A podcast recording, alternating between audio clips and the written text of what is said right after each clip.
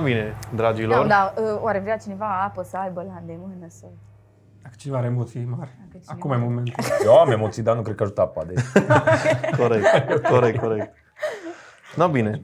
Păi, astăzi vrem să discutăm despre prietenie versus individualism. Asta e tema pe care vrem să o abordăm și în societatea noastră chiar cred că e nevoie de o temă ca asta discutată și să învățăm ceva pe subiectul ăsta. Așa că nu știu de unde să începem, că putem aborda în orice unghi subiectul ăsta. Să vă întreb dacă aveți prieteni prima dată. e nevoie? Ne prezentăm prieteni. Exact. Dacă exact. Suntem noi prieteni. Asta mai târziu, mai târziu. Ați și prieteni în moto. Ia zi, Gabi, cum vezi tu prietenia? Acum trebuie să dai, prima dată trebuie să dai niște nuanțe. Ce, la ce te referi când ești prieten, știi? Absolut. Că sunt uh, layerele alea, BFF, uh, Vezi priet- categoria, prieten, da. cunoștință și după aia frate la biserică. Asta e baza. Da? Nu, serios, trebuie să te uh, trebuie să definești un pic înainte să ca să știi ce, la ce te referi când zici prieteni. Că îmi dau seama că ar putea eu aș putea zice că am 15 prieteni și să fie adevărat lucrul ăsta în mintea mea și Johnny să zică că are trei prieteni, știi? Mhm. Cu toate că el probabil interacționează cu mult mai, mul- mult mai mulți oameni. Chiar asta discutam cu Magda, că bine, cu ce a zis înainte, știi, că ce înseamnă până la urmă un prieten și un prieten adevărat, hai să zicem așa, că e vorba ta, sunt cunoștințe, sunt prieteni, e familia care, unde o pui, că ți se aproape, te poți baza pe ei, dar, pe ei, dar n-ai aceeași uh, Da, da. legătură, știi? Hai să zicem atunci cum definim un prieten în ziua de astăzi. Sau Um, are, are vreo legătură că e ziua de astăzi sau ziua de ieri? Nu Când știu definești dacă- un prieten? Nu știu dacă, adică nu are Nu, legătură, e sigur. destul de nu. timeless. Ai. Și cumva obiectiv, ai zice. Sau nu știu, ai găsit Depinde- ceva? Da, da, poate ai și prietenia asta din social media, că și asta poate o să atingi, să vedem. Mm. Aia e o prietenie, că aia nu aveai în trecut, știi? Și Ah. atunci să vedem, po- poți să consideri aia o prietenie. Da, nu, de am zis că în ziua de astăzi să vedem ce înseamnă. Nu știu, eu zic că dacă pornim așa, să zic inginerește, prieten înseamnă o persoană cu care împărtășești niște convingeri sau, mă rog, cu care poți să relaționezi într-o manieră cât mai naturală, organică, știi? Și cu care și interacționezi regulat. Adică e cumva o persoană care împărtășește într-o oarecare măsură din viața ta, știi? Mhm. și definesc un prieten prin faptul că îi părtaș la viața mea, la trăirile mele și există o, o dinamică între noi doi mai mare decât cele uh, cumva date de circumstanțe, cum ar fi un coleg de muncă sau cum ar fi o persoană cu care interacționez circumstanțial frecvent, dar nu ne leagă nimic, știi? Mhm. Chiar dacă îi părtaș cumva la viața mea, again, zic circumstanțial, dar nu.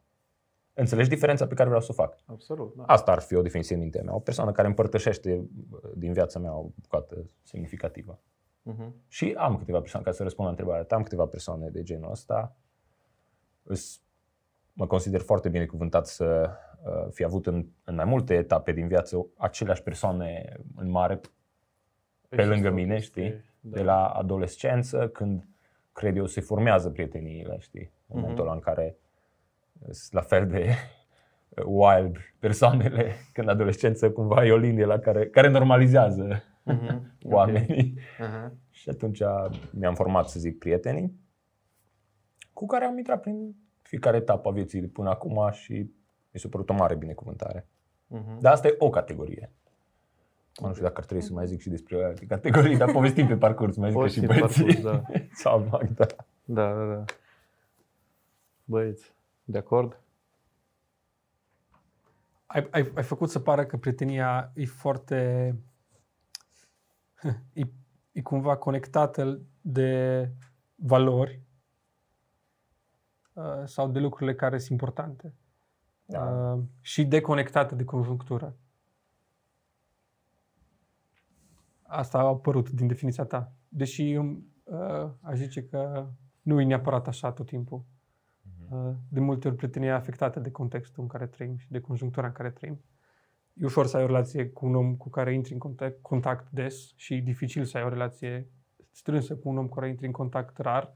Nu că e imposibil, dar e dificil.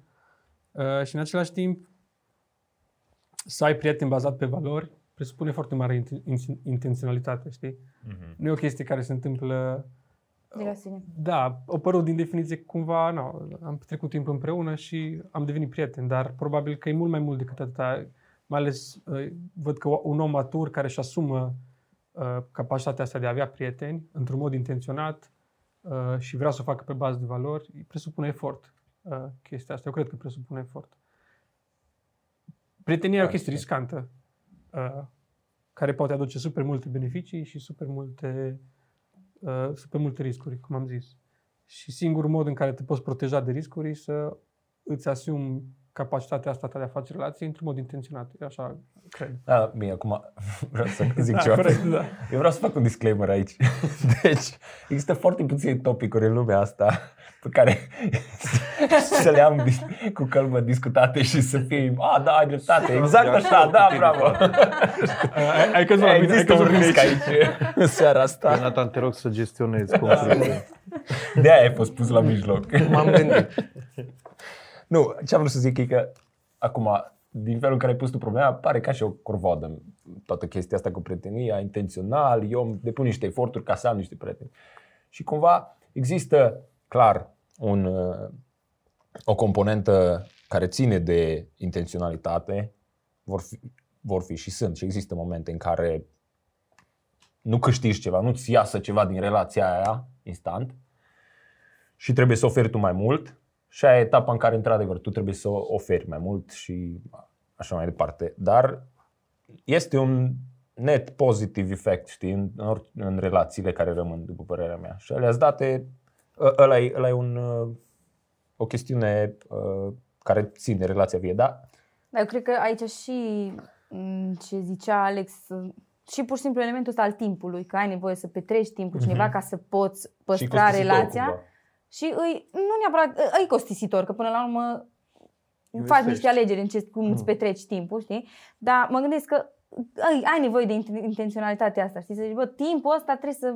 Și dacă lași, de la sine nu o să se întâmple. Și cred că aici cumva... Așa, e, dar eu niciodată n-am avut uh, impresia că, um, că sacrific uh, A, dar nu, timpul ăla intenționalitate, pentru ca dar nu, relația să rămână. intenționalitate, dar nu, în sensul, nu neapărat în sensul de o corvoadă și nu neapărat in- indicând spre sacrificiu, deși probabil câteodată și asta Poate presupune presupune, să-ți da. construiești prietenii adevărate. Dar, de exemplu, dacă te uiți, în, revenind la proverbe un pic, uh, cumva direcția cărții proverbe îi, uh, fiule, fă-ți prieteni buni. Nu, și asta, asta nu, efectiv, statementul ăsta presupune că nu te trezești cu prieteni buni. Da, adevărat. Nu crești, ai prieteni în copilărie, în adolescență, în tinerețe și se te, poate te trezit întâmpla, dar ăla e un uh, și caz. din, din întâmplare ai, ai ajuns prieteni buni și cumva uh, proverbe și scriptura e o chemare. Uh, fă prieteni buni și îți dă, cumva ai niște guideline-uri. Ce înseamnă prieteni buni? Ce înseamnă să ai o relație care să conteze, care să merite, care să aducă beneficii? Și este o grămadă de atenționări și în proverbe, dacă rămânem strict aici, la ce înseamnă să te trezești cu prieteni care nu sunt neapărat cei mai potriviți. Știi? În sensul ăsta mă refeream la intenționalitate. Mhm. Nu în sensul că e, e un cost sau că te costă sau că e un Mhm. sacrificiu, ci uh, prietenia fructificată la maxim și frumos, cred că presupune int- inten- intenționalitate. știi? Da, dar mi se pare că astea merg în paralel. Că acum, și mi se pare că diferă de perioada vieții. Că îmi amintesc copilărie. Nu depuneam tare mult efort să am prieteni. Cu care mă înțelegeam, mă înțelegeam și bine, știi? Nu, dar așa e, Așa, știi? așa. Dacă îmi vorbești de o prietenie matură și cred că aici ai pus tu accentul. Aici, da, trebuie să depui efort. Trebuie să, e ca și într-o relație. Știi că trebuie E o să ieși cu... Eu, nu, scuze, o relație de căsnicie, am înțeles, știi?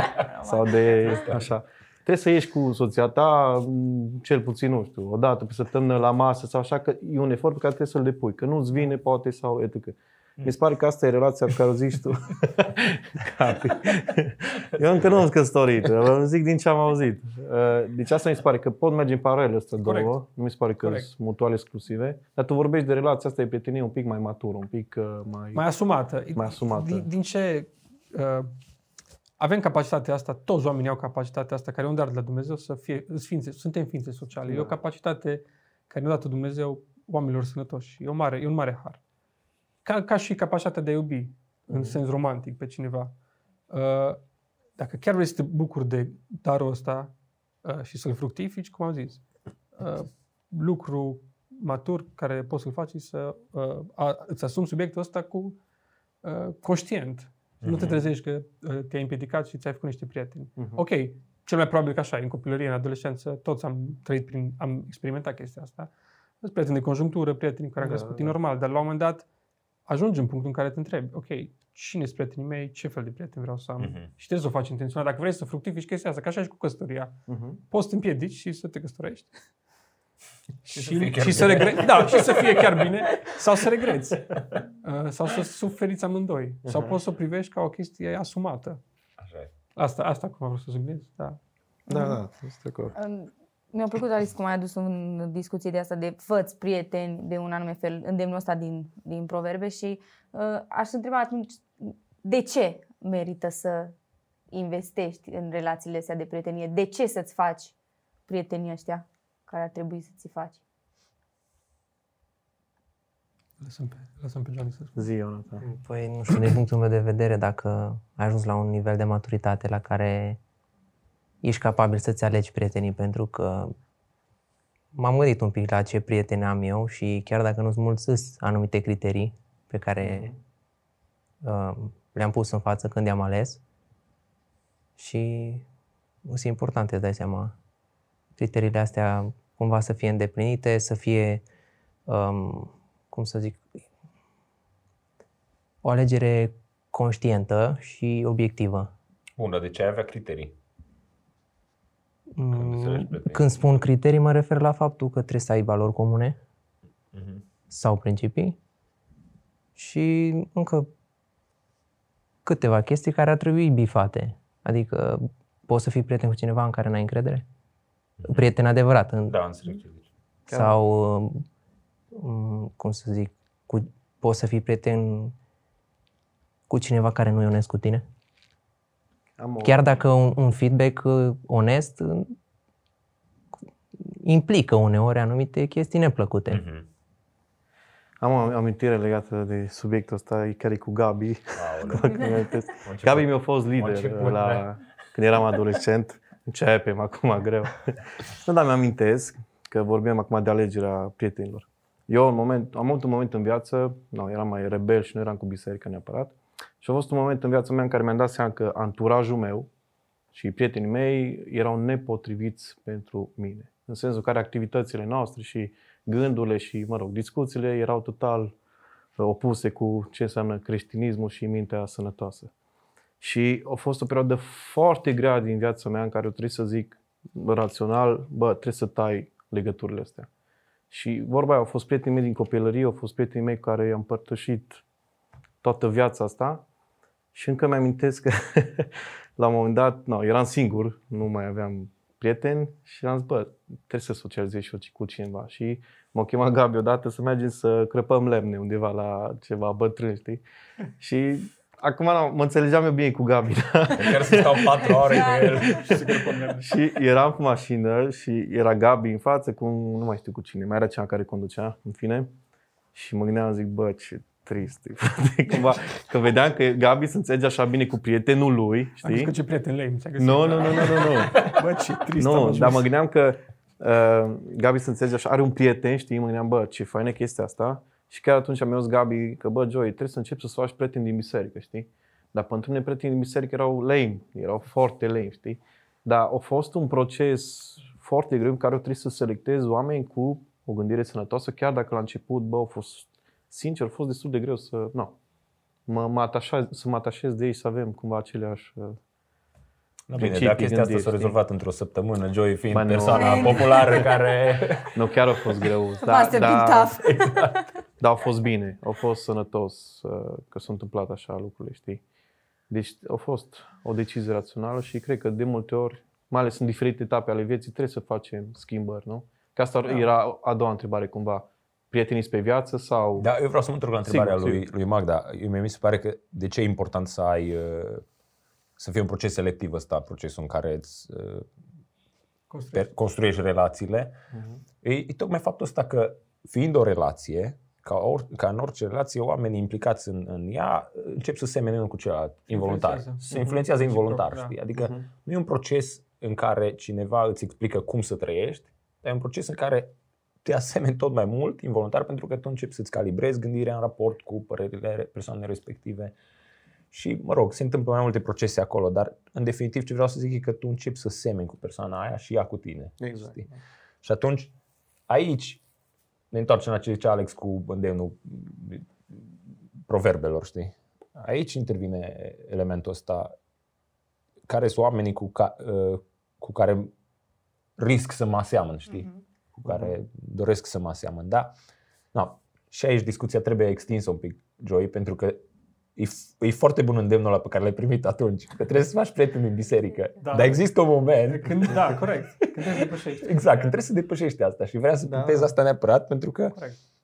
există un risc cumva, riscul ăsta de ghetto în care noi, dintr-un instinct de autoapărare și de conservare, nu ne permitem să fim afectați de alte tipare de gândire. Și atunci ne înconjurăm strict de niște oameni în preajma cărora ne simțim safe și uităm că trebuie să ne maturizăm și să depășim momentul ăla, să mergem dincolo la cercuri care poate nu, sunt, nu, nu mai sunt atât de safe, dar tu, devenind un om matur, înc- încetul cu încetul poți să te expui la cele medii tocmai din cauza că încerci să ajungi și la oameni care Mhm. nu mai gândesc ca și tine 100%.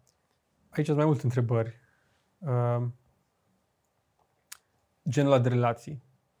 Le poți numi prietenie și când uh, le numești o prietenie și nu, nu, nu vreau să zic că nu ar trebui să, să fie... Da, să, putem să, face o confuzie. put, put, da, putem, acolo, e, e bineînțeles că uh, riscul de care tu vorbești e, e, foarte, e foarte realist și îl experimentăm. Uh, mai ales, poate, generația noastră am crescut uh, impregnați de ideea asta, protejați-vă, protejați-vă, protejați-vă Mhm. și am ajuns, uh, poate din punct de vedere social, să suferim și să nu avem capacitatea aia să uh, relaționăm corect cu semenii noștri care nu sunt din cercurile noastre sau din bula noastră Exact. în cazul nostru, bula noastră evanghelică, să zic așa. E clar că e un risc. Dar în același timp, e fair question să întrebi genul ăla de relație. Când poți să o numești prietenie? Pentru că nu poți numi din prima prietenie. La fel ca și cu oricine cu care intri în contact, știi? Mhm. Există un punct în care poți numi, uh, poți numi o relație o prietenie. Și punctul ăla, într-adevăr, e un punct E un punct mult mai, uh, cred că presupune mult mai mare profunzime în relație. Da, influența va fi și, va, și, și trebuie să asum că influența va fi reciprocă. Nici nu e fair să intrăm într-o relație cu un om din afara bulei noastre, Și să Pentru că considerăm suntem un maturi. proiect. pentru că suntem maturi, dar eu, exact, și să ne luăm asupra noastră ca un proiect. Eu, eu, eu vreau să intru în relație cu omul ăsta, vreau să-l scol la pizza și să mă împrietenesc cu el, că am Trebuie să planul. spun. Știi, nici asta nu e Mhm. Uh, nici asta nu e neapărat uh, cinstit din punct de vedere al relației. Mhm. Uh, normal, suntem chemați să facem ucenici. Suntem chemați uh, să fim martori. Uh, e discutabil în ce Bun. măsură suntem chemați să fim BFF, că ăsta era uh, top level Bun, dar n-ar fi, în, în limbajul tău. nu, nu funcționează următoarea analogie, să facem o, o, o imagine, o diagramă din asta Venn în care sunt două, cercu, două cercuri care nu sunt suprapuse. Uh-huh. Unul reprezintă procesul de ucenicizare, ceea ce descriai tu, uh, outreach-ul ăla pe care îl faci cu privire la oameni din afara bulei tale. Uh-huh. Și unul e cercul ăla de, definit de prietenie, în care tu uh, ai relații Da. cumva, hai să le numim relații tranzacționale, în Înțelegi, care ele se, pot, prietenie. ele se, se, se vor suprapune la un moment dat, cel exact, mai probabil. Exact. Și ai, ai, ai un Ok. punct de intersecție uh, unde vorbești despre o prietenie care, într-adevăr, are și ca țintă Corect. ucenicia, ucenicizarea, dar e, e, e o prietenie autentică, știi? Da. Și aici eu am o teorie cu privire la asta. Vedem, ne, ne-am dat seama după cum... Gabi zi. E Teoria important mea că e voi, voi începeți să vă puneți de acord după atâta timp. Da, mai niciun wait corect. for it, că nu știi ce urmează. no. Teoria mea e că există... Uh, e o chestiune cumva de meta-perspectivă, să zic așa. Uh, Cum te uiți la, la relații? Există perspectiva asta tranzacțională, în care eu sunt în relație cu cineva și ofer și primesc. Mhm. Știi? Și eu cred că marea majoritate a oamenilor gândesc așa când se raportează la prietenie. Și e un, un mod de a privi prietenia. Și există o altă perspectivă pe care o propun discuției, perspectiva oarecum investițională, nu tranzacțională, în care tu alegi, tu îți dai seama că poți fi de folos unor persoane, tu alegi să investești în acele persoane, să oferi involuntar și primești, dar nu în mod egal și nu de la toată lumea. Și atunci tu nu trăiești nici cu așteptarea să primești de fiecare dată când oferi și nici nu trăiești frustrat că n-ai primit.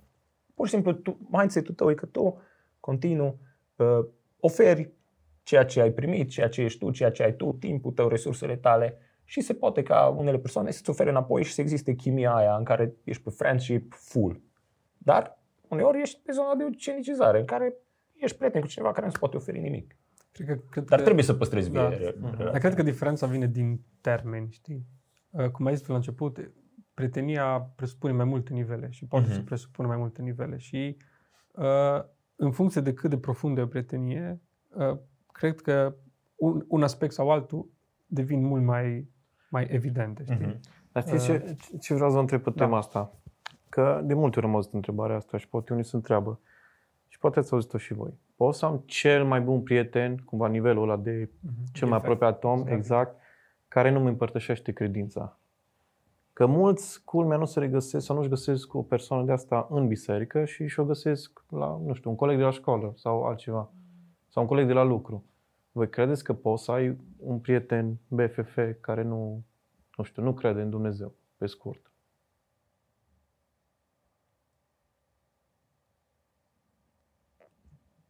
Acum, Poate fi cel mai bun prieten al tău. Da, exact. Inst- Ok. Poate fi persoana. Da, instinctul nostru e- nu se poate, știi? Deși, e for, da, e, e, for, e posibil. Uh, e posibil. Al, al, ai, ai relația cea mai bună pe care o ai tu cu Exact. cineva. Și uh, Asta, persoana respectivă nu-ți împărtășește neapărat credința ta în Dumnezeu. Uh, asta nu înseamnă că a- neapărat nu ai luptat sau nu ai, ai, ai preluat cumva conștient capitolul ăsta din viața ta. Nu e neapărat Aha. e o acuză uh, sau nu e neapărat un lucru de condamnat că ai ajuns în ipostaza asta. Asta e o întrebare. Dacă eu mă identifică, bă, uite, da, într-adevăr, prietenul meu cel mai bun nu împărtășește. Aș avea multe întrebări dacă tu mergi asta despre tine. Ok. Și unele din întrebările alea ar fi uh, ce relație ai cu ceilalți oameni care îți împărtășesc credința? Uh-huh. E o relație uh, caldă sau nu? Bun, dar prin întrebarea asta presupui deja că nu e Nu neapărat presupun, nu mă întreb. ok. Nu, dar pare că nu e neapărat ok să am cea mai bună prietenă, o persoană care nu îmi împărtășește. Bună prietenă. Sau prieten. o persoană care nu... Uh, Călbă went full rabbi on you. ok. Întrebări. Nu, dar chiar- nu, mi se pare că teoretic ăsta pentru un creștin e cel mai important aspect al vieții. Și atunci dacă tu nu poți împărtăși asta cu prietenul tău cel mai bun, Da. iar mie îmi vine să zic, bă, nu e ok, ar trebui să ai un prieten cu care poți împărtăși lucruri de genul ăsta. Pentru că ești o ființă rațională, o ființă care are nevoie să Sociabilă. comunice, sociabilă, da. da, sociabilă. Și atunci ai nevoie și de un prieten sau de cineva cu care să comunici lucrurile astea. Corect. Că înseamnă că dacă tu nu discuți lucrurile astea cu cineva, restul discuțiilor sunt un pic uh, shallow, cum se zice, Superficiale. superficiale. Deci, cum am zis, răspunsul la întrebare e posibil, e posibil. okay, Îi de bun. dorit, nu știu. Uh, Putem discuta. Trebuie văzut de la caz la caz. Îi de căutat, din nou. Ar trebui să înțelegem care e situația acum, uh, care sunt lucrurile. Pentru că n-ai cum să te uiți, hai, hai să sărim un pic în Noul Testament, n-ai cum să te uiți la relația descrisă de, uh, în special de Pavel în Noul Testament, uh, vis-a-vis de ce înseamnă biserica și relațiile din biserică. N-ai cum să te uiți la chestia aia și să zici, eu nu-mi doresc. Uh, Eu nu-mi doresc beneficiile unei astfel de relații sau să fiu într-o astfel de relație, să slujesc într-o astfel de relație și să fiu slujit într-o astfel de relație. Adică dacă ai înțeles ce înseamnă conceptul care a adus Hristos, uh, trupul său, uh, care trăiește pe pământul ăsta, adică biserica, și înțelegi profunzimea relațiilor care se pot naște în comunitatea asta, vei investi să ajungi să te bucuri de genul ăsta de relații, știi? Uh, Limbajul care Pavel vorbește în, în epistolele sale cu privire la cât de multă dragoste ar trebui să existe între noi, cât de multă răbdare, cât de multă slujire, cât de multă, cât de mult, uh, cât de mult din Spiritul lui Hristos ar trebui să existe în noi, e normal că îți vei dori, dacă îl înțelegi, să ai parte de așa ceva. Uh, din nou, nu exclude situațiile în care nu uh, ai încă parte de așa ceva. Mhm.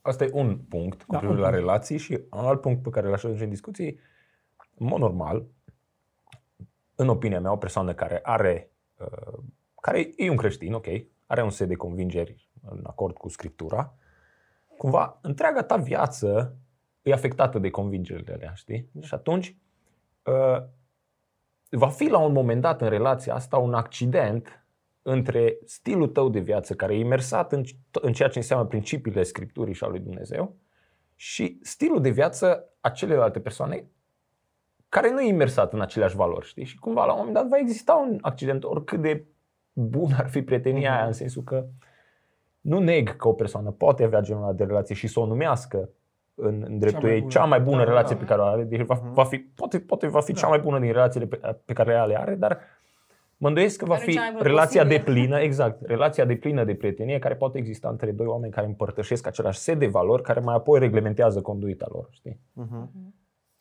E foarte similară întrebarea cu întrebarea de ce aș de ce m-aș căsători neapărat cu cineva care împărtășește Da, credința. exact aceeași E chestie. aceeași, Mhm.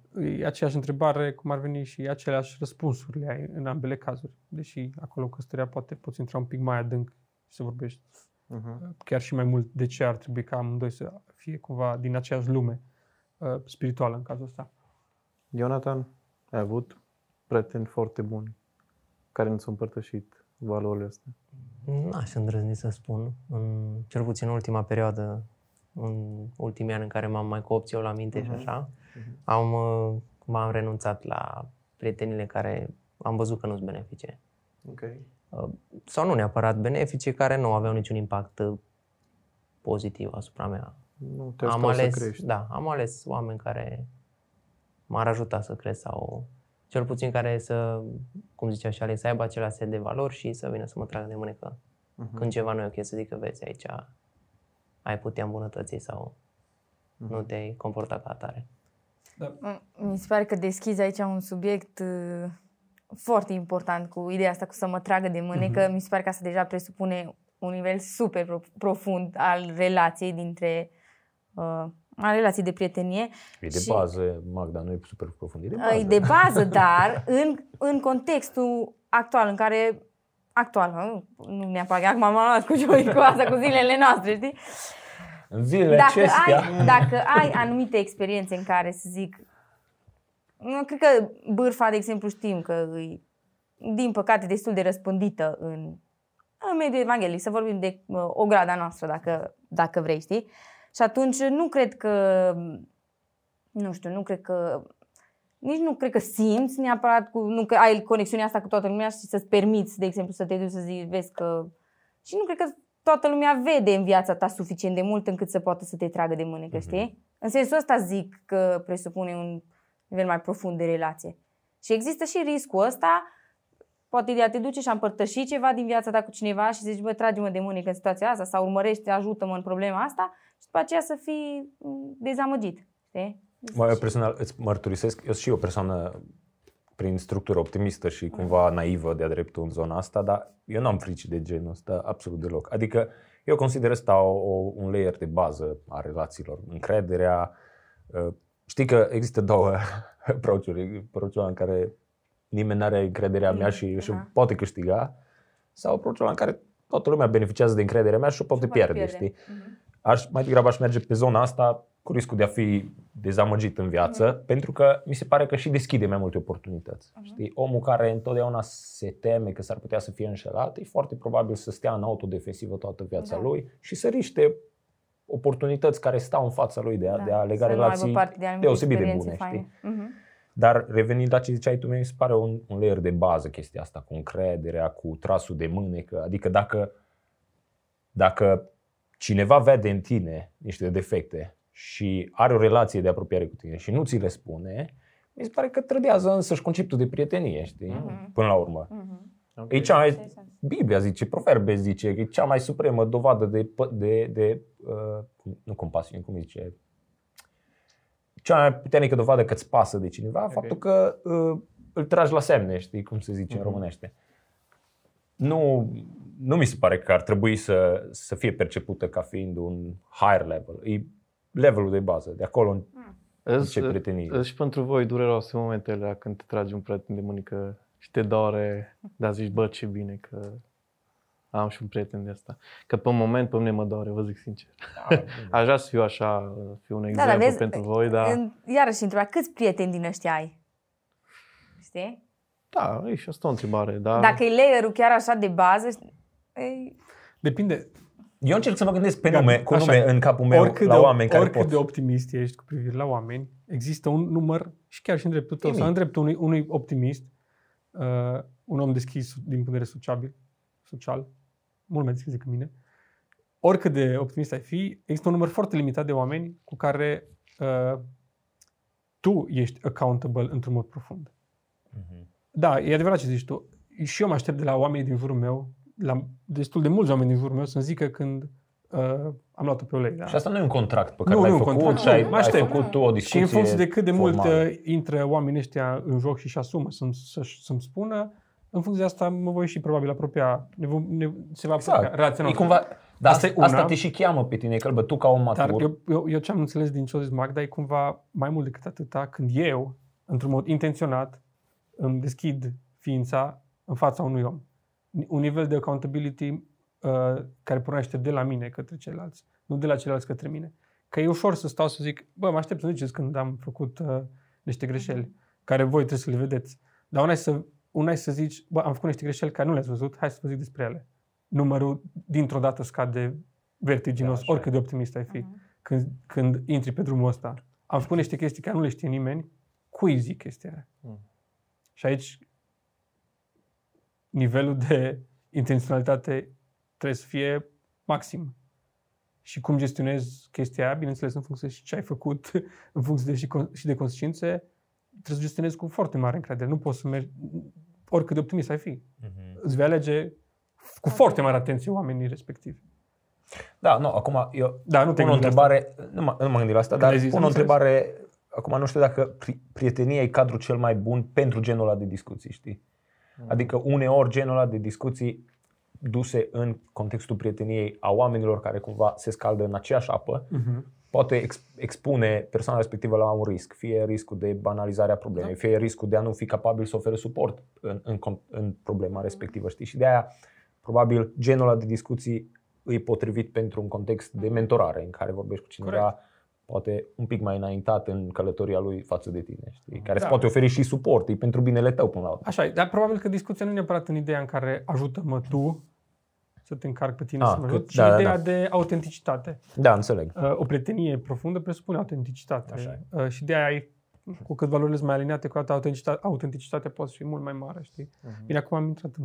Mi se pare că am intrat așa un pic în... Am intrat. Da, ok, dar dacă Niște- tot suntem Hai să aproape mergem un prin pic de întrebările zona alea mai asta, practice.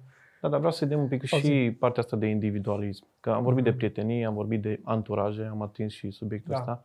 Cât de important e ca să ai și momentele astea în care uh, poți să că momentele în care te cunoști pe tine, momentele în care te formezi singur, că unii oameni se pierd în prieteni. Unii oameni ajung să nu mai aibă identitate, să fie numai o piesă din grupul ăla și atunci cât de important e să ai timpul ăsta pentru tine? Ce înseamnă individualismul?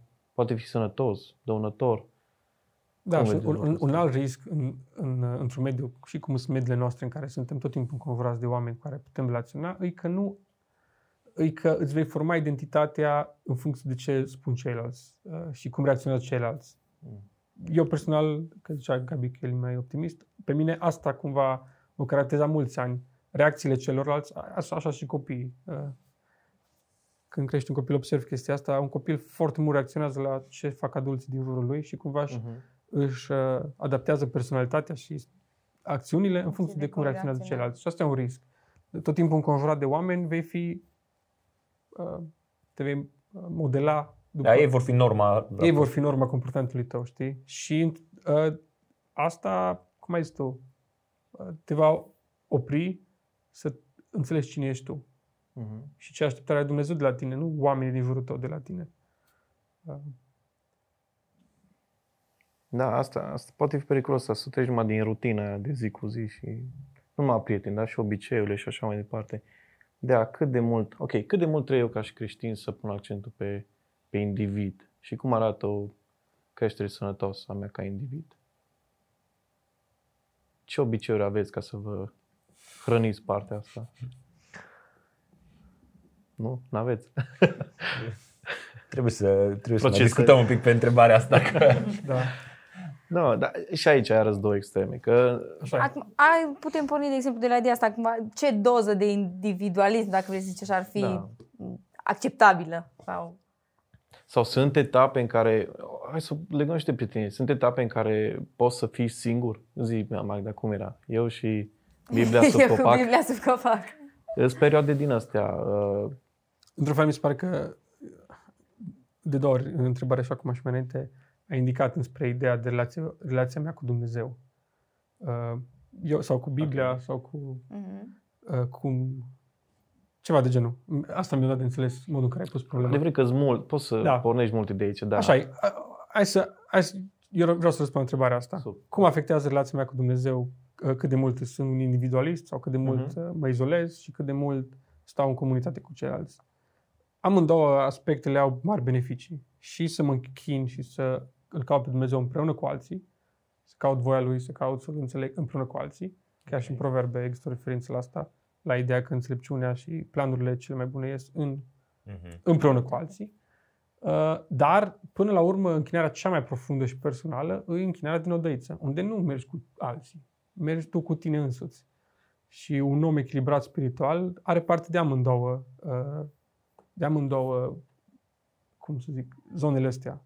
Mhm. Uh, Reușește să fie parte din, pub- din, din comunitate, din, uh, din trupul lui Hristos, așa cum ați zis mai înainte, și în același timp reușește să aibă timp în care el singur în odăiță. Și eu chiar cred că aia înseamnă singur. Acum vorbesc că noi cei care suntem căsătoriți. Uh, Eu cred că e foarte important timpul efectiv singur. O, da, o mică, Că vă twist o aici. mică paranteză. Da, Da, înțeleg ce zici. Să am dau despre. Și la fel, cred că se aplică asta, ok, am vorbit despre asta cu Dumnezeu, dar și în exemplu, am răspunde cine zi eu, care e identitatea mea, cum, cum crezi eu că Da. la fel. Eu sper că aici tu deschizi un, un topic foarte important uh, legat de cât de important e să te cunoști prima dată pe tine, procesul ăsta de autocunoaștere, de cât de confortabil ești tu cu tine și apoi uh, ești capabil cumva să interacționezi și cu ceilalți. Știi? Și cumva o relație sănătoasă cu o persoană implică nevoia, necesitatea unei, unei stabilități in- interioare. Absolut, absolut. uh, Cumva s- o, o sănătate interioară. Dar aici, aici ex- există un risc, după părerea mea. Mi se pare că o, o extremă e cea pe care o creionat-o la un moment dat Alex uh, când zicea despre riscul ăsta de a deveni cercul tău, tribul tău, normă uh, pentru comportament, pentru cine ești tu. Da. No, dincolo de asta, la, la, la pol opus a acestui risc, e riscul următor. Totul se centrează în jurul, mele, în jurul meu și a dezvoltării mele și eu, această rachetă care trebuie să Entitate supremă. are niște, are niște level în viață, în levelul ăsta au fost buni prietenii ăștia, dar eu up the game, eu trebuie să merg la următorul nivel, Mhm. apoi la următorul nivel și eu nu mai pot să stau în aceeași cloacă când eu am ajuns, știi? Mi se pare că trebuie să existe echilibru ăsta între concentrarea mea asupra binelui meu interior și apoi asupra comunității în care sunt prietenii mei, cercul, cercul meu de influență, știi? Și echilibrul ăsta, probabil că e greu de păstrat, dar e, sub, e, e foarte esențial. Este vorba Foarte asta. esențial. Nu se, scuze, nu merge foarte esențial. Este esențial. Ok. E vorba asta seculară, dar hai să o ducem și aici, că mi se pare adevărată, dar vreau să o dezvoltăm. Uh, Nu poți să iubești pe alții până nu te iubești pe tine. Da. Mi se pare foarte bună asta. Nu, e bună, deși folosită așa mai, uh, din nou, superficial, dar e adevărat. Adică până tu, ca individ, nu te cunoști pe tine, nu cunoști cine ești tu în relație cu Dumnezeu, nu înțelegi dragostea lui Dumnezeu pentru tine, ăla mi se pare nivelul cel mai înalt în care poți să, să te cunoști, să te iubești pe tine, până atunci nu o să poți iubi uh, suficient pe cel de lângă tine. Că asta e și porunca A- Acum, pe care am primit-o până la urmă. mai e adevărat și faptul că până și oamenii din jurul tău te pot ajuta să înveți să te cunoști, să te Da, accepti, să absolut. te Te iubești. cunoști în diferite Și relația aceea de care nu ești pregătit, nu ești tu matur să o ai, te poate ajuta să ajungi în punctul Da, ăla, da. știi? Eu, eu, eu Absolut. cred că pentru cultura noastră Pentru zilele noastre, Nu, cum aici- îmi place să zic. Vremurile acestea. Aici, lucruri. aici, aici e relevantă ideea de zilele noastre. Deci pentru zilele noastre, oameni cum suntem noi, care trăim în comunități cu foarte mulți oameni din generația noastră, cu care interacționăm în continuu în diferite contexte, noi nu ducem lipsă de uh, posibilitatea de a avea relații. Și noi chiar ducem lipsă de uh, timpul ăla singur cu Tu crezi că e mai, mai mult pericolul dincolo? Da, la... eu văd în, în, în cultura noastră în care trăim noi, ăsta e pericolul. Probabil că și că e o fire mai extrovertită. Uh, Eu am altă părere, în banul meu. da. Uh, ăsta, ăsta, ăsta e riscul care îl văd. Dacă mă, uit, dacă mă uit la oamenii, cum zic, oamenii care au fost oameni uh, foarte profund spiritual în Scriptură, inclusiv Isus, Pavel, uh, Moise, uh, Ilie, sunt oameni care au avut perioade lungi de timp și dese în care au fost singuri. În care au fost în afara, în afara unui cerc de oameni cu care se interacționează în fiecare zi și să le să primească feedback, să vadă cine, cine ce și cum. Au fost, au fost oameni care au petrecut unii din ei ani de zile în da. singurătate. Și revenind din singurătatea aia, în care au, au petrecut-o cu Dumnezeu, au reușit să, să facă o lucrare de impact. Eu am bătătorul, un alt exemplu. Uh, și cumva noi, eu cred că ne lipsește componenta asta, cel puțin într-o doză mică în cultura în care trăim. Foarte puțin dintre Da, noi. da. Nu Zic, știu dacă, Magda, și după vreau să zic și eu ceva cu o amendă aici la afirmație. nu știu dacă în direcția asta Da. uh, te gândești tu, Gabi, dar uh, cu toate astea că avem atât de multe contexte în care suntem Da. cu oameni, suntem împreună, Pentru suntem înconjurați așa, vedem că însingurarea și efectele astea ale singurătății sunt din ce în ce mai statistic vorbind, când ne putem referi la ele, că e o problemă în singurarea asta și faptul că oamenii, deși îs împreună cu alți oameni, se simt singuri. E diferența între singurătate Și în, și a, a te însingura Însingura. intenționat sau a, a te retrage intenționat dintre oameni. E o Da, diferență. tu, tu faci referire la aspectul ăla contemplativ, în care Da. tu te retragi ca să... să ai un timp devoțional. Da, să, exact. Da. Solitudine. Eu, Solitudine. exact, solitudinea aia intenționată. Exact. Și cu scopul, o să îl contrazic pe Iosif aici, de a-L cunoaște pe Dumnezeu în primul rând. Și dacă asta are efect în a te cunoaște pe tine, super. Și cu ce mai Ah. contrazis? A, tu erai Iosif. Eu zi Iosif. Joey, scuze. Joey. Tu te-ai simțit, Joy. Da, Am vrut să Zice semăna cea cu Victor Joseph. mai devreme. Iosif, mă, nu. Joey. Scuze, Paul. Joseph. Mintea mea Joseph era, știi? E ok, ok. Uh, da. Bă, vreau să zic ceva pe chestia asta. Uh, Deci, eu sunt de acord că lumea zilelor noastre uh, duce mai mult lipsă de aspectul ăla contemplativ al vieții decât de interacțiune, dar n-aș afirma faptul că interacțiunile pe care le are lumea noastră îs, îs, uh, pot, definesc conceptul ăsta de prietenie la care ne referim noi, știi? Oh. Și eu cred că, Potențialul, ziceam. da, Potențial există mult mai mult acum potențial este. decât a avut bunica mea. Pentru că e potențialul de conectare foarte exact, mare. E- Exact, la asta, la asta mă refeream. Potențial, nu neapărat că acord. profunzimea uh, vine Dar din numărul. eu cred că un om com- complet, să zic că sună... Scuze, asta, asta e deja... Mă rog să vreau neapărat niște secvențe Da. de reel cu Gabi. Asta că poate mi-au fi dat foarte niște- controversial, știi? Dar mi-a sub riscul ăsta. Eu cred că o, o, o persoană com, completă emoțional vorbind are în viața ei și componenta asta de reglare în raport cu prietenii pe care Da. are și de calibrare în raport cu prietenii. Adică eu Foarte cred că important. oricât de, oricât de mult te izola și să ai concentra your inner genius în momentele tale de, de contemplare, uh, o să crești foarte mult pe o axă, dar nu o să, nu o să poți să fii un om complet în privat fiind de, de relațiile care te Mhm. calibrează în Îmbogățesc. raport cu ceilalți, te îmbogățesc în raport cu ceilalți. Știi? Poate că o vei fi un, un genius uh, foarte Neînțeles. neînțeles și foarte uh, făcând abstracții de componenta emoțională din viața ta. Așa e. Fierul ascute fierul, e clar. 1 pe 3 din. E, e evident uh, că într-un mediu în care oamenii din jurul tău uh, îți, îți oferă un feedback în orice aspect, ai șanse mult mai mari să te dezvolți Un proces de echilibrat. autoreglare Exact. foarte Dezvolți important. echilibrat. Dar am vorbit de conectare și social media și așa. Cum afectează social media prietenile noastre? Îs prietenile astea pe internet adevărate, complete sau uh, au anumite lipsuri? Ionatan, ești un tânăr în industria IT, te pricepi Booming. la... Da. Mm, nu știu dacă aș putea să-ți răspund eu sau aș fi în măsură să-ți răspund la chestia asta pentru că eu m-am cam lepădat de, de social media. Deci ai renunțat în principiu la... Deci și ales Ionatan termenii în afirmația asta. Ai avut timp să te gândești formularea asta. Bun, dar de ce ai făcut pasul ăsta? Mi se pare că s- ori fost superficiale și cred că dacă vrei să fii prieten cu cineva, trebuie să fii asumat și să fii capabil să porți o discuție face-to-face, să zicem. Bun, dar care e diferența între un FaceTime și faptul că ești față în Ei, față? Stai un pic, când spun social media, mă FaceTime. refer la Instagram și la... Ok, Nu Instagram. la WhatsApp. WhatsApp-ul folosești, poate... Cum, nu știu cum să... În capul meu e o diferență între ele. Ok, ok. Adică mi se pare că WhatsApp e mult mai, cumva mai intim, nu oricine ajunge acolo sau, știi? Da, dar poți Bine, să dar deservește alte, alte, Alte scopuri, Da. exact. Da, dar pe Instagram poți să zici că îmi trimit reels și poze și avem subiecte care ne leagă și râdem pe același chestii, ascultăm aceleași melodii. Poți să zici că acolo e mai benefic să ai prieteni. Poți să zici și așa.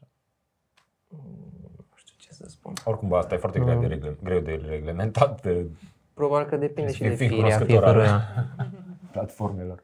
Da.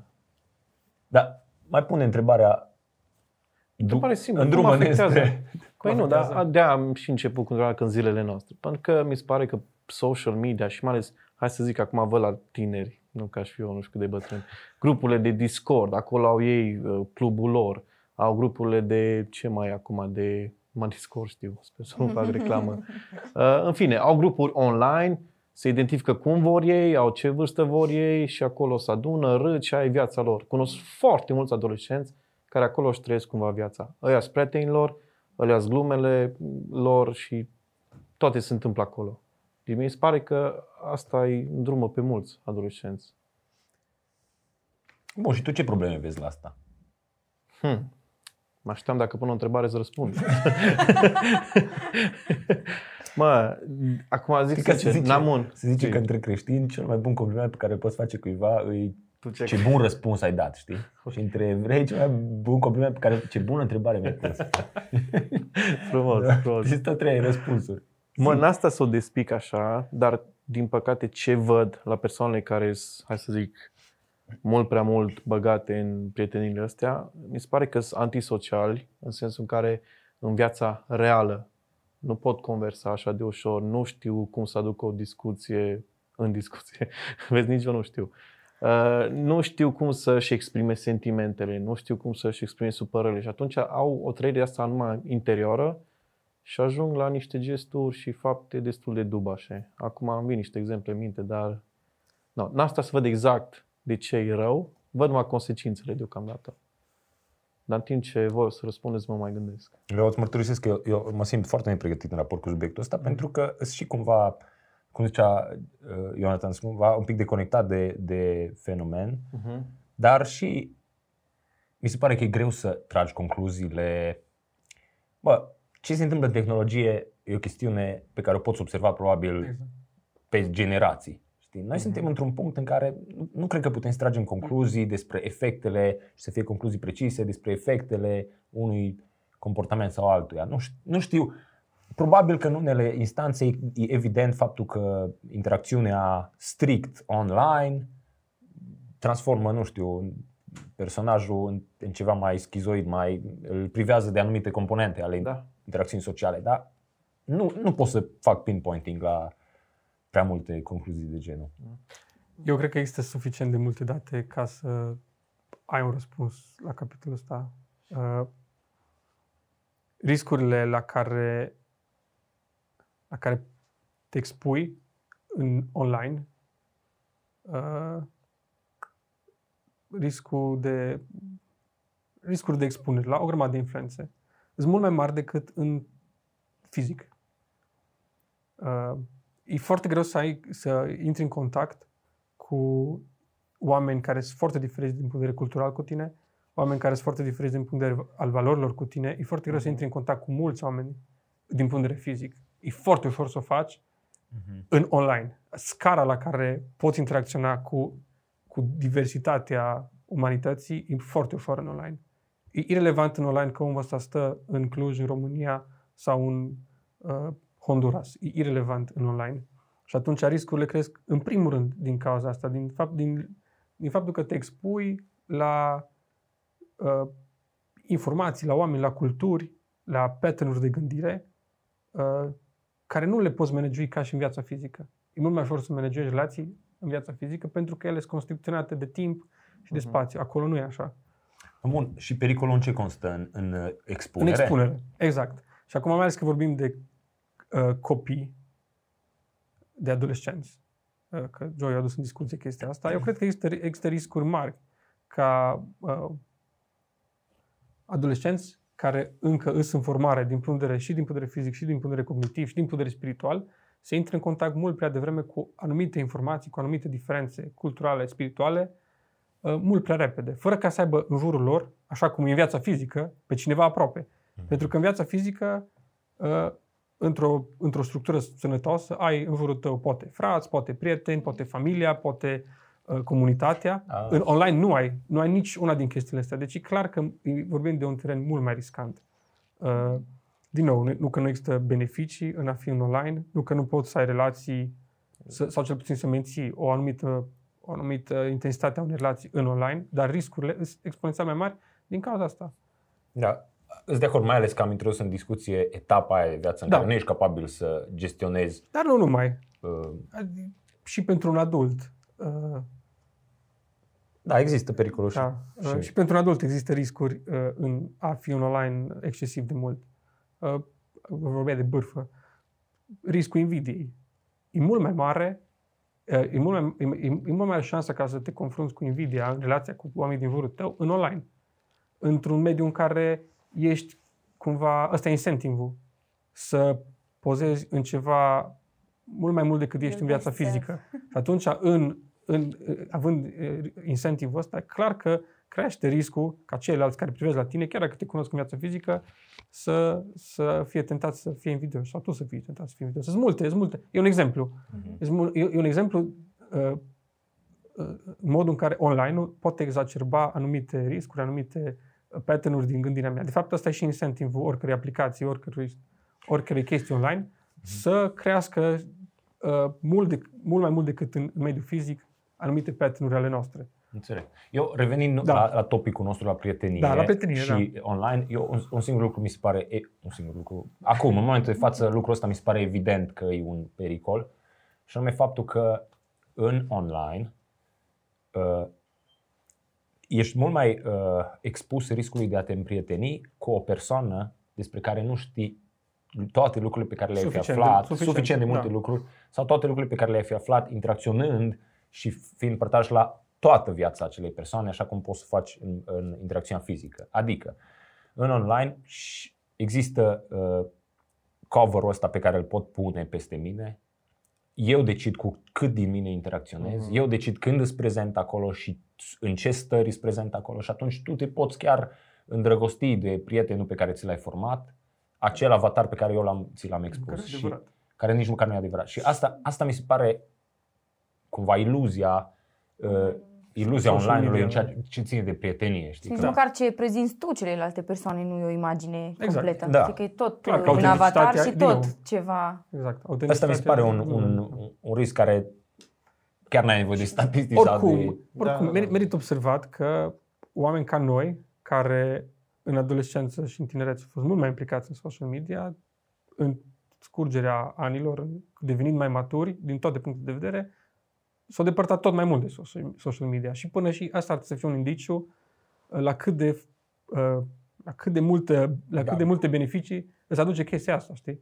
Dacă ar fi așa de benefic, cu cât te-ai maturizat Media de vârstă n-ar avea un clopot Exact, la... cu cât te-ai maturizat, cu cât ai înțelege, aici, mă, nu, vreau, vreau să continui, vreau să investesc. Și din contră, noi care am, tre- am crescut cu chestia asta, noi care am Așa crescut cu Messenger și High Five și ce era atunci, și noi de la 12-13 ani deja eram în online, nu ca părinții noștri care intră la 45 ani în online, noi ajungem la 25 plus, 30 plus, în care zicem, I'm out. Da. Exact. Și asta cumva ar trebui să fie un indiciu. Ok, noi am fost acolo, am fost saturați și ni se- nu, nu vedem beneficiile.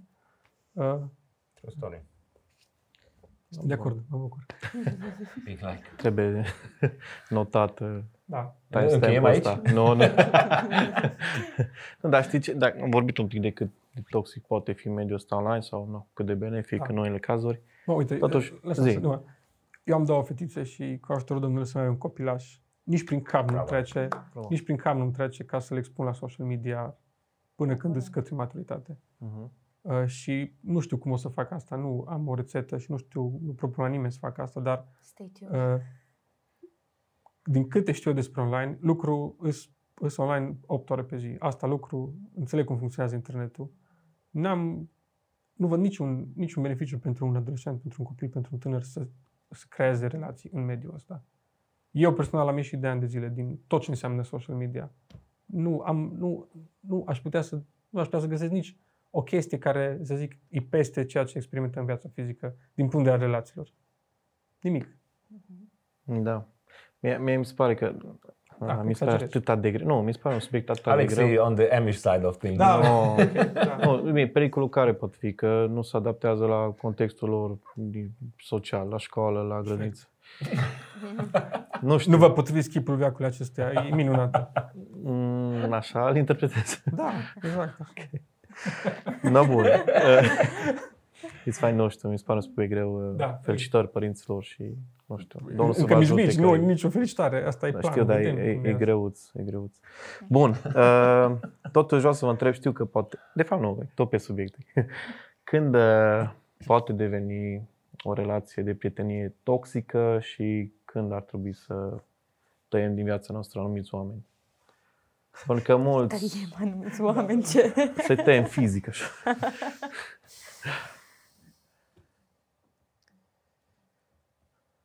Am vorbit de intenționalitate, dar nu am vrut să...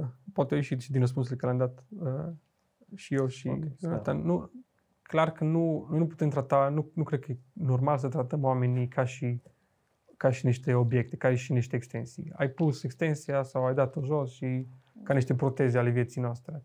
E clar că oamenii cu care suntem în relații sunt oameni care au sentimente, care au nevoie la fel ca și noi. Asta nu înseamnă că nu suntem responsabili, în primul rând, de, de lumea noastră interioară și apoi a celor din familia noastră și tot așa, uh, cercuri care se tolărgesc. Mhm. Uh, Eu cred că trebuie făcută și tăierile astea, depinde din nou de perioada vieții, trebuie făcute cu înțelepciune și cu tact și trebuie luat în considerare atât omul care omul care primește vestea, dar și omul care cum ai, cum ai trăit în momentul respectiv în care ai, ai decis să renunți la anumiți prieteni. Uh, Nu că nu trebuie să faci asta, dar trebuie făcut cu înțelepciune și cu tact. Dar depinde foarte mult de, de care e perioada vieții în care se întâmplă Am observat că dacă, adică, m, din scurta mea experiență, am observat că dacă nu sunt schimbări din astea majore, da? cum a fost în cazul tău, Joey, că ai vorbit de o perioadă în care ai avut un anumit anturaj, după care te-ai pocăit, evident că lucrurile nu s-au mai potrivit.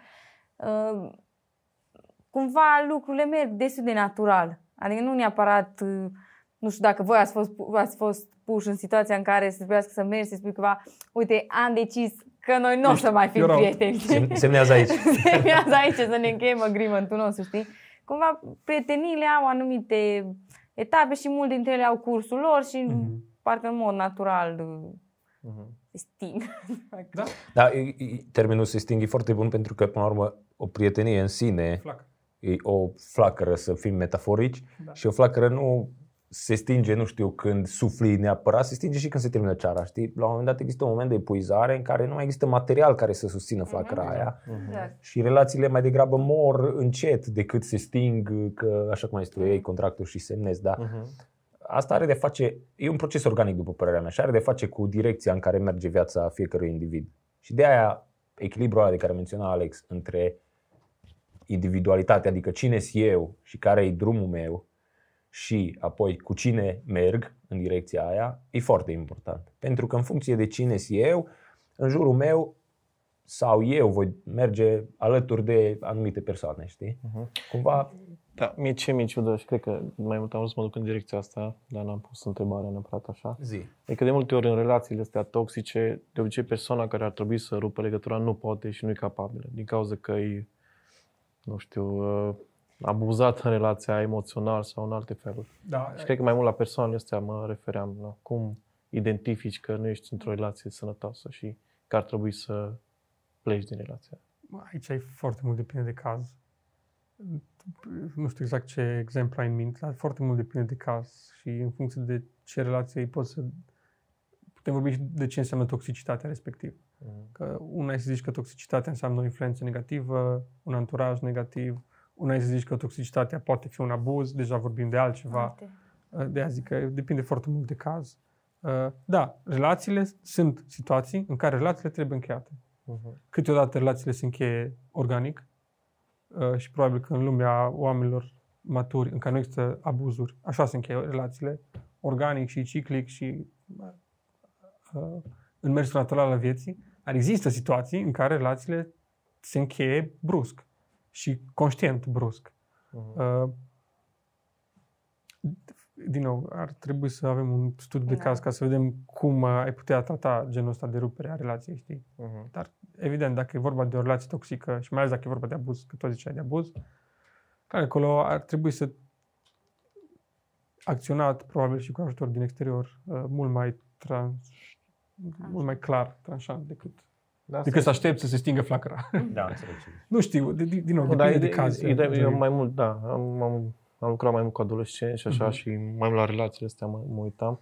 Dar într-adevăr o soluție foarte bună, mi se pare, să ceri ajutorul sau sfatul cuiva care, cum ați mai zis acum, să-i mai trecut prin viață, e mai matur, vede din afară lucrurile, deci asta mi se pare foarte folositor. Să ceri părerea cuiva din afară. Bă, ce părere ai tu despre relația mea cu, cu Y? E ok, nu e ok? Și așa mai departe. Deși de obicei părinții uh, văd lucrurile astea, la adolescenți vorbesc acum, Mhm. uneori nu le văd, uh, uneori adolescenții n-au curaj să întrebe. Da, o persoană obiectivă din afară, de multe ori mi se pare o soluție de- decentă, aș spune. Da, acum depinde foarte mult și cine o să uh, Da. ne vizualizeze, dar există situații în care adolescenții au relații bune cu părinților. Mhm. Și chiar relații, aș putea zice, de prietenie cu părinților. Nu, nu sunt cazurile tuturor. Mhm. Uh, și de multe ori, uh, că ziceam de proverbe, de ideea de a găsi un sfetnic în prietenii tăi, mai ales în perioada asta a vieții, dacă ai o relație bună cu părinții tăi, Mhm. dacă până acum ați dovedit că sunt oameni în care poți să ai încredere, uh, sunt oameni care... Eu, e prima mână de oameni la care ar trebui să apelezi genul ăsta de decizii. Cum, uh, cum să acționezi, cum să, rup, cum să, cum să mă detașez. Din nou, depinde foarte mult de dacă ai posibilitatea asta. Bun, și în pol opus, uh, care crezi că e rolul prietenilor în creșterea spirituală, în uh, apropierea de Dumnezeu și dacă puteți să da niște exemple fiecare de cum vă ajuta prietenii să vă apropiați de Dumnezeu? Ionatan. Eu pot să mă întorc chiarăși la trasul de mânecă. Uh, Da, văd în unele prietenii, chiar dacă au rămas mai puține, văd cum au evoluat. Am unul dintre cei mai buni prieteni. Și câteodată ne uităm în urmă cum eram acum, nu știu, 5-6 ani înainte să ne botezăm și așa și se uita lumea la noi și zice, nu știu, ce- zicea nu știu ce cu ăștia, ăștia dacă se dau vreodată pe brazdă. Și totuși în timp s-au întâmplat niște chestii și văd și eu în interacțiunea mea cu el că altfel sunt discuțiile, sunt mult mai mature, sunt mult mai spirituale, se pune accent pe, pe lucrurile duhovnicești, ca să zic așa, Mhm. nu doar pe... Lucruri lumești și materiale. Da, da, da. Da, mă, pe- au fost și oameni care se uitau la voi în perioada aia și ziceau, bă, ăștia când se întorc la Dumnezeu, o să Și rupă. când se întorc. Deci o să rupă. Da, e, e și asta o variantă. tu știi mai multe. Da, ok. Mă, mie, mie mi se pare că există foarte multe beneficii să, în, în direcția asta a prieteniei și influența prietenilor asupra ta, în creșterea ta, vreme cât oamenii ăia sunt realmente niște oameni sănătoși și niște urmăritori al lui Hristos. Că până la urmă asta dă sănătate omului, faptul că întotdeauna încearcă să îi semene lui Hristos, nu faptul că îi nu știu cât de Mhm. realizat.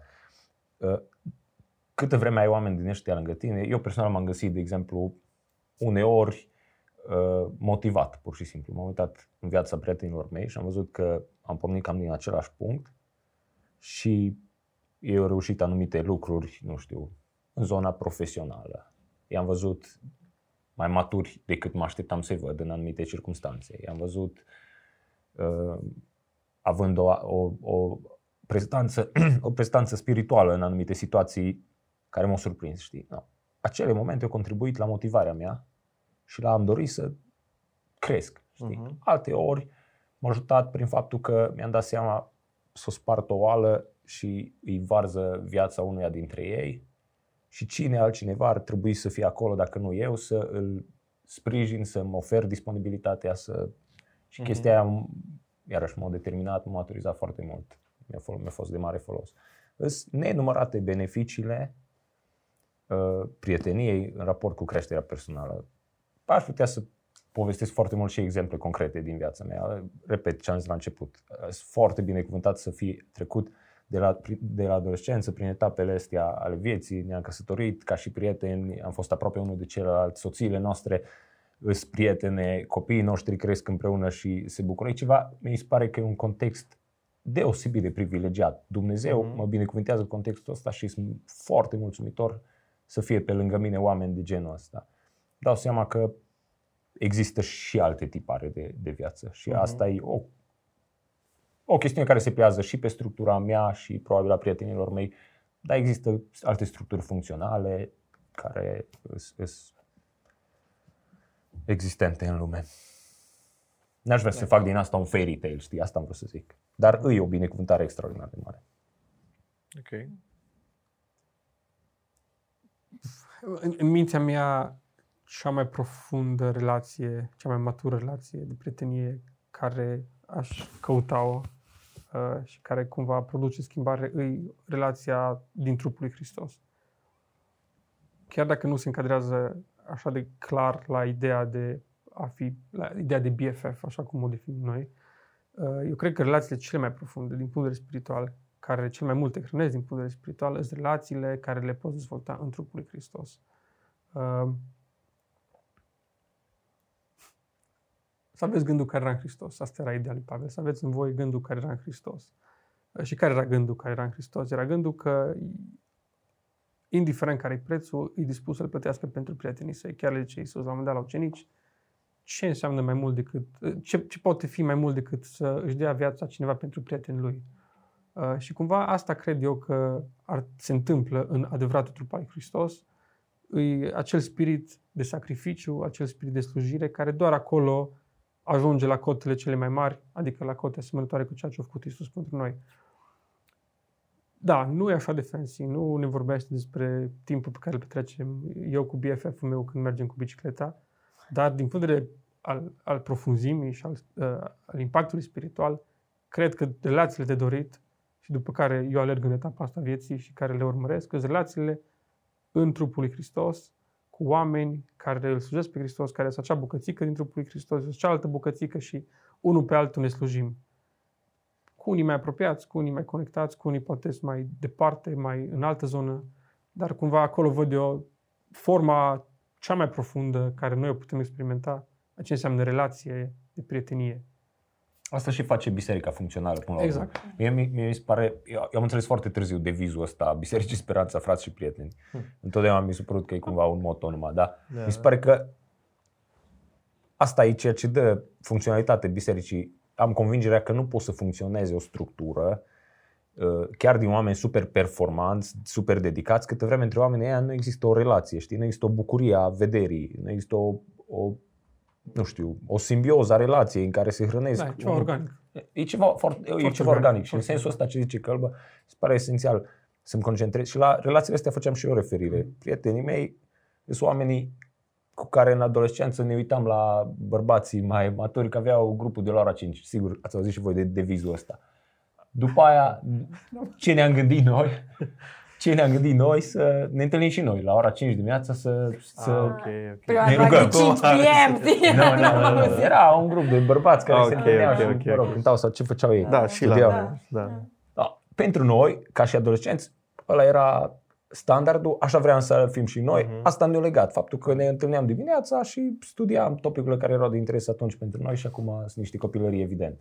Mhm. Dar oameni din biserică, știi, cu care uh, au început să legăm relații. Mhm. Vreau doar să completez ideea de frați și prieteni. Da, da, da. Super. Magda, ne spui și tu cea sau... Mă gândeam la aspectul ăsta al... uh, Acum, e, e fain așa ce ziceți voi. Nu știu dacă toată lumea experimentează chiar, uh, chiar și în biserică. Mm, Și am crescut în biserică și nu am avut în fiecare etapă parte de uh, relații din astea, știi? Deși mi-am, mi le-am dorit și a fost tot timpul un lucru pe care l-am căutat. Nu am avut tot timpul parte de ele, dar uh, în relațiile pe care mi le-am format până la urmă și în relațiile de prietenie, am văzut că o, un lucru special, să zic așa, o legătură specială a fost momentele în care am putut să zic hai să ne rugăm împreună sau hai, uite, roagă-te pentru mine, e etapa asta, e aglomerată, e așa, e așa, am provocările astea în față, nu știu cum să le fac față la toate, hai să ne rugăm împreună. Și am, mi s-a părut că momentele le-au edificat super mult relația de prietenie. Așa, ca o completare la timpul de părtășie, mm-hmm. la ce ziceai tu, Gabi, da. cu întâlnitul la ora 5 a studia împreună, a fi împreună. Uh, cumva rugăciunea asta cu da, până la urmă, vulnerabilizarea e vulnerabilizarea. Știi că noi ne rugăm mult în comun la biserică și asta e uh, uh, practica, știi, dar și așa să te rogi cu voce tare cu cineva și să ai experiența asta, știi? Nu știu dacă mă, îi timp în structură pentru o întrebare, dar eu aș avea o întrebare care să... Ca, care cred că are foarte multe răspunsuri. Întrebarea mea e de ce nu are cineva, de ce n-ar avea cineva prieteni sau de ce nu are cineva prieteni? Bună întrebare. Poți să o tai. nu, e ok, e ok. Putem, mai putem. De ce n-ar avea cineva prieteni? Sau de ce nu are cineva? Sau de ce nu poate cineva să aibă prieteni? Pentru că, așa cum ziceați și voi, există persoane, acum noi tot am da. discutat despre cazuri da. ideale în care da. ce fain e să ai prieteni, ce bine e să ai prieteni, care sunt beneficiile prietenilor, dar sunt mulți oameni care nu au prieteni. Da. Eu am stat, de exemplu, de vorbă de câteva luni, ce drept, cu o persoană uh, care m-a întrebat ceva anume despre relația am zis despre niște prieteni de-a mei și după aia am întrebat dacă el are prieteni. Și mi-a zis, eu nu am niciun prieten și nici nu vreau să, nici nu doresc. De ce n-ar, sau, bun, ăsta e un caz în care omul nu-și dorește, dar este un caz în care cineva își dorește și nu poate avea prieteni. De ce nu are o persoană prieten, după părerea voastră? Depinde foarte mult de caz, de contextul care, în care se află persoana respectivă. Uh, în același timp, nevoia asta de a avea un prieten, în sensul de, așa cum am definit prietenia astăzi, nu e neapărat la fel de pregnant în toate etapele vieții. Și nu pentru toate persoanele, Exact, probabil. și nu pentru toate persoanele rezonează în aceeași, în aceeași formă.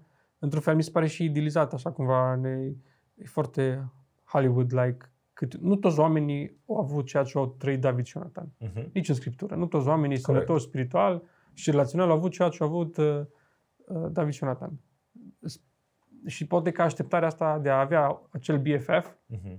Mhm. cu care să fii BFF toată viața până când moartea te va despărți, e irealistă câteodată uh-huh. și în anumite contexte și poate să genereze o frustrare. Și eu m-am regăsit la un dat în viață în care mă întrebam unde mi-s prietenii a uh, cei mai super tari în etapa asta. Și mi-a seama că, de fapt, în etapa a vieții, nu ăla trebuie să fie focusul meu, știi?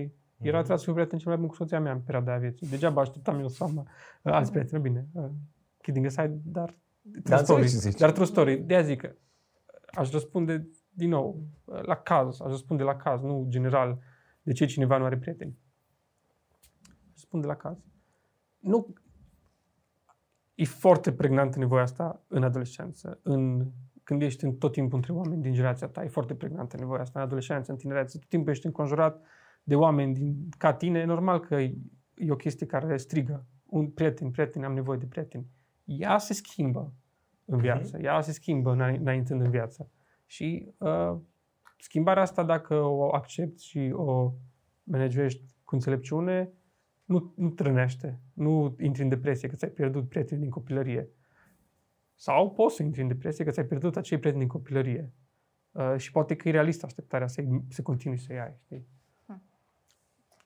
mai e situația, uite, ai venit din afara comunității și uh, e greu să dai e din foarte greu să, E foarte greu să, din, nu poți să întreba un om de genul ăla după un an, unde ți prietenii? Corect. Păi stai un pic, eu am crescut aici de la 2 ani, normal că am prieteni. Mm-hmm. Uh, caz la caz. Corect.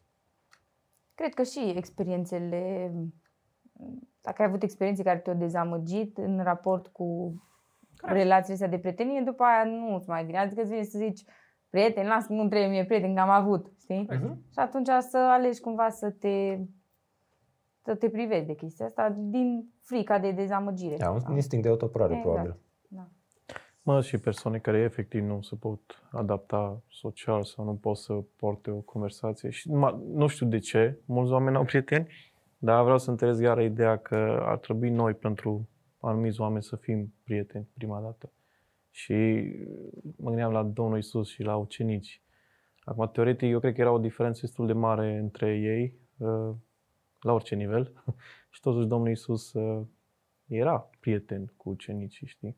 Dar mi se pare că în anumite cazuri ar trebui să fim noi proactivi și să fim prieteni cu anumiți oameni care efectiv nu pot nici cum să-și creeze relații de genul ăsta.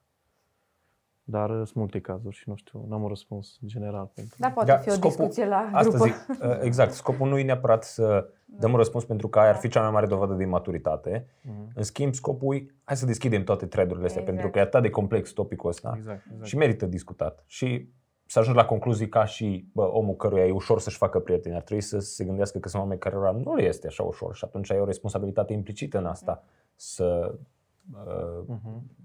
Să scadă gap-ul ăla între gen persoane. E o concluzie foarte faină și benefică. Dar sigur sunt multe alte Exact. uh, concluzii care se pot trage de la întrebarea asta. Merită discutat. Bun, și știi unde se pot discuta? la grupele de studiu. Ia. Uh, mai zic, Gabi, unde mai putem discuta? Încheiem acum frumos.